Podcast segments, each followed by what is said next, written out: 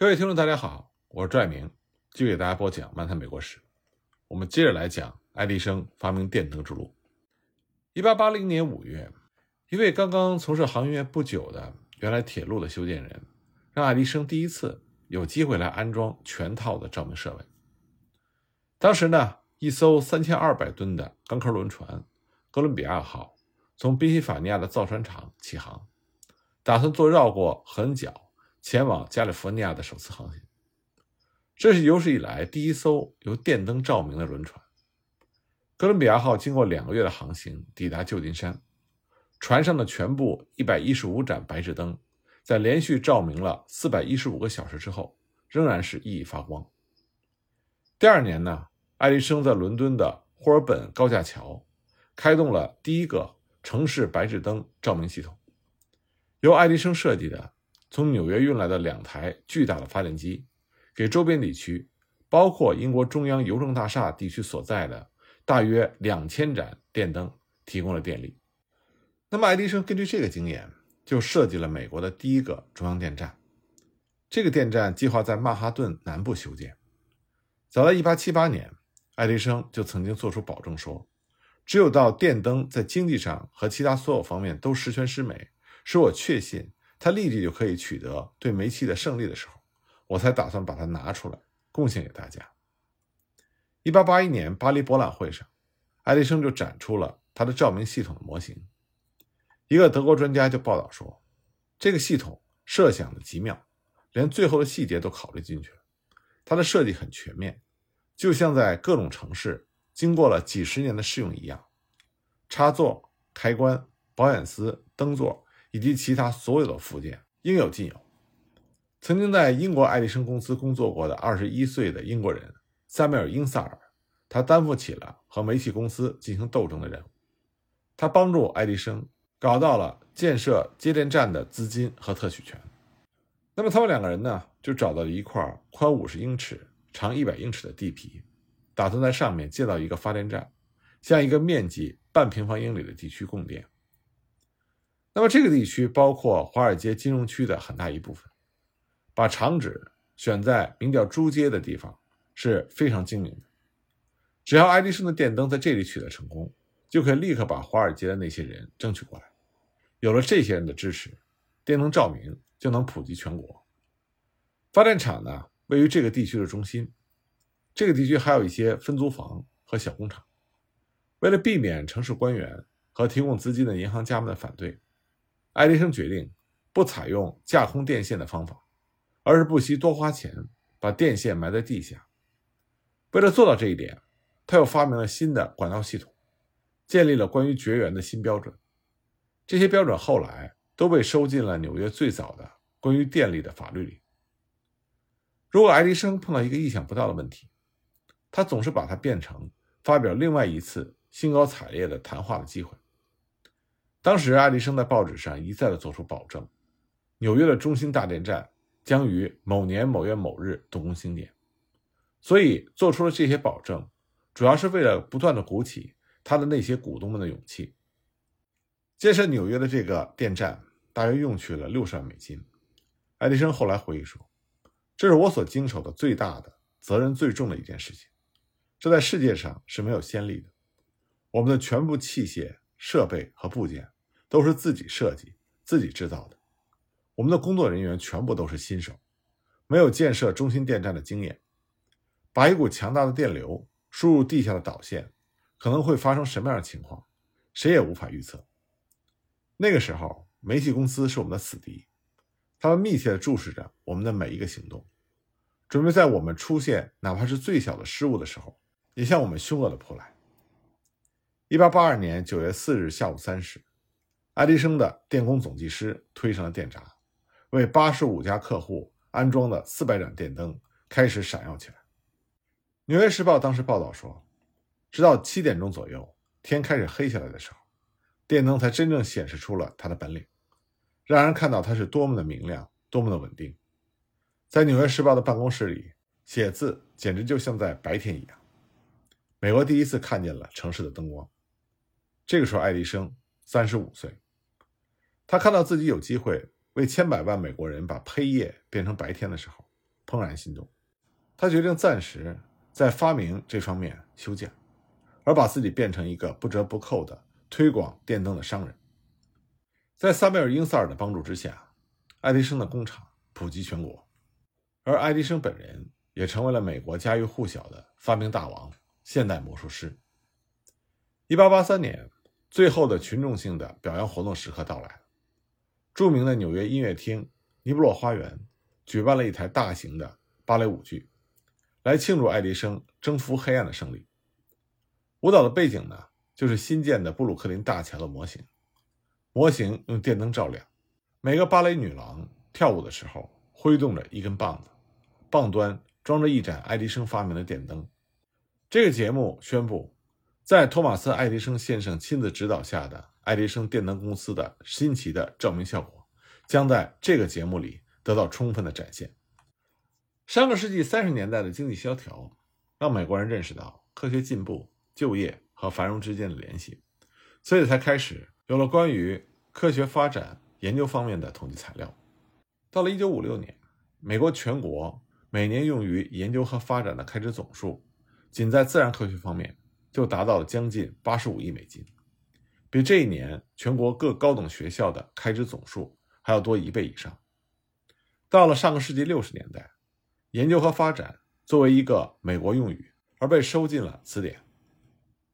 尽管美国全国高等教育经费引人瞩目的增加了，从一九六零年的大约七十亿美金，增加到了一九六五年的一百三十亿美金，到了一九七零年呢，变成了两百三十亿美金。但是，用于研究和发展的经费每年也在同样增加，而且始终走在前头。到了1970年的时候，达到了270亿美金。那么，虽然用于这个目的的联邦基金的比例不断的增加，但是至少在上个世纪中期之前，私人工业公司在这方面的开支占据了总数的整整一半。工业研究实验室这不是美国的发明，自古以来，哲学家和喜欢幻想的人。都曾经设想过科学家们通力合作的理想社会，不过现实中的学者社团，像1635年成立的法国科学院和1662年成立的伦敦皇家学会，主要还是一种文学的荣誉的团体，他们从来没有真正实现过那种积极的科学协作。大规模的现代工业研究最早是出现在德国，19世纪结束之前，德国的化学和光学公司曾经表明。把科学用于工业是如何的有利可图？同时呢，当时的德国也有非常多的有利条件。由于德国工业的发展晚于英国，它没有那种僵化的把科学和技术分开的传统。德国新兴的合成燃料工业主要是依靠实验室的发现。那么，德国新兴的光学工业，在卡尔蔡司的领导之下，也成功的统治了这个行业的世界市场。成立于1911年的威廉皇帝研究所。起先在政府和工业界的联合主持下就发展了起来，不过后来被纳粹所破坏。在美国，现代工业研究实验室找到了它的安身立命之所，让它得以空前的发展起来。在此之前呢，美国已经有不少的在科学上勇于大胆探索的人，为了各种各样的目的建立起实验室。最早的一批石油企业家雇佣了小本杰明·希里曼来分析他们的石油样品。曾经向摩尔斯介绍电报原理的查尔斯·杰克逊，1836年在波士顿开设了一个化学实验室，对强药棉和高粱进行实验，并且建议在外科手术里使用乙醚。大约在同一时间，费城的一个化学家詹姆斯·布斯建立了一个研究糖、糖浆和铁的化学实验室。在整个19世纪，有创建的各个发明家都在努力奋斗，不怕别人的嘲笑。这些人呢，为了把某种新奇的东西变成可以销售的产品，投入了自己的生命。他们既是发明家，往往也是商人。他们一旦有了发明某种新物品的想法，就非要用自己的双手把它做出来不可，并把它拿去做示范表演，说明它是如何制造的。然后，无论是自己还是说服别人，他们都想把这个新产品大量的生产出来。而且，这些发明家呢，也往往会得到其他一些。人才的帮助，这些其他人才往往都是有一点发明家的气质，但他们主要从事的是组织和推销。不过，新的工业研究实验室它的组建目的是要以新的精神来进行探索。那么，在这些实验室里从事研究的人，是一种和以往不同的人，因为这种实验室很难把这些个人变成闻名遐迩的英雄，因为大多数美国人对他们工作的领域甚至根本不知道存在，他们不再是业余爱好者，也不再是按照老经验办事的人，他们不再是窝在自己的小阁楼里或者是车库里工作的人，而是受过高等训练的科学家，能够在全国范围的高级会议上。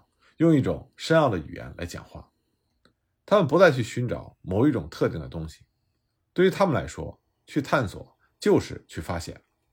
我们前面多次提到的哈佛大学的校长艾利奥特，在一次讲话中提到：“电是光和力的输送者，时间和空间的吞噬者，人类语言在陆地和海洋的传递者，是人类最伟大的仆人。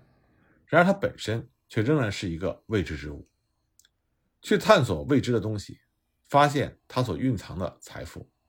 那么，这就是通用电气公司在一九零零年成立的美国第一个工业研究实验室赋予他自身的任务。这个新机构的第一个组织者是威里斯·惠特尼。惠特尼呢，他是纽约州西部边远城镇詹姆斯敦的一个椅子制造商的儿子。他的家里人本来指望他能够学一门生意，不过他在中学求学的时候。在当地一个以科学为业余爱好的商人所开办的夜校班上，开了眼界。他在那里第一次看到了显微镜，所以他缠着他的父母给他买了一架。后来呢，惠特尼就上了 MIT 麻省理工，并且在1890年毕业于这个学院的化学专业。然后他又去德国的大学学习了两年，取得了博士学位，又到巴黎大学理工学院进修了六个月。回国之后。他在麻省理工教授化学，探索电和化学之间各个领域。他提出了关于腐蚀电化学的理论。在通用电气公司决定筹建第一个研究实验室的时候，他们就看中了当时只有三十二岁的惠特尼。不过，惠特尼的第一个反应是：我宁愿教书，就是让我当总统，我也不干。惠特尼不愿意离开大学就通用电气公司的聘用，这是可以理解的，因为直到那个时候。除了几个像史密森博物馆那样的由政府主办的企业之外，美国的教学和科学研究一直集中在高等学校。不过，通用电气公司对惠特尼这样的人才求才若渴。当时，通用电气公司的雇佣工程师是一个才能卓越的德国移民，名叫查尔斯·施泰因梅茨。他在交流电理论方面取得了若干的进展。不过呢，这是一个不合群的人，他的气质。不适于搞组织工作。那么，通用电气公司是从爱迪生公司发展而来的。爱迪生原来的电灯专利在1894年已经期满，而过去的其他一些专利或者已经期满，或者由于后来的技术进步而失去了价值。通用电气公司当时仍然控制着美国国内白炽灯销售的大部分生意，但是煤气照明和弧光照明仍然继续在和电灯照明进行竞争。德国的一些公司呢？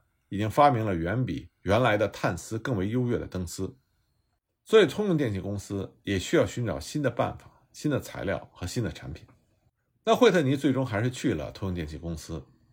刚开始呢，他在一间库房里工作，后来在筹建实验室的时候，他搞到了一栋新楼房，网罗了一群出色的科学家。在他们的帮助下，这个实验室的目的越来越明确了。惠特尼的一个重要合作者。名字叫做威廉·库里奇，他也是马萨诸塞州人。他是依靠奖学金读完的麻省理工，接着呢也取得了德国莱比锡大学的学位，后来又回到了麻省理工。他是惠特尼最有才干的早期合作者之一。一九零八年，两个人合作还不到三年，就发明了一种制造钨丝的办法。用这种钨丝所做的灯，它的效率是以前的两倍半。后来呢？库里奇又研制成了一种阴极管，从而开创了 X 光的新时代，并且让通用电气公司在这门新兴科学中始终处于领先的地位。另外一名重要的成员呢，名字叫做欧文·兰米尔，他是一个取得了德国物理化学博士学位的人。他发现，如果在灯泡里灌进惰性气体，钨丝的效率就会大大提高。接着呢，兰米尔从研究电灯泡进展到研究无线电的真空管，那么在这个过程中，他又附带的发展了一种新的原子理论，而这种理论对于原子能的利用是至关重要的。正是因为这些重要的贡献，很快就让赞助这些科学探索者在美国企业的计划和预算中成为了一种普遍正常的现象。最后呢，就连美国的普通人也认为这是理所当然的。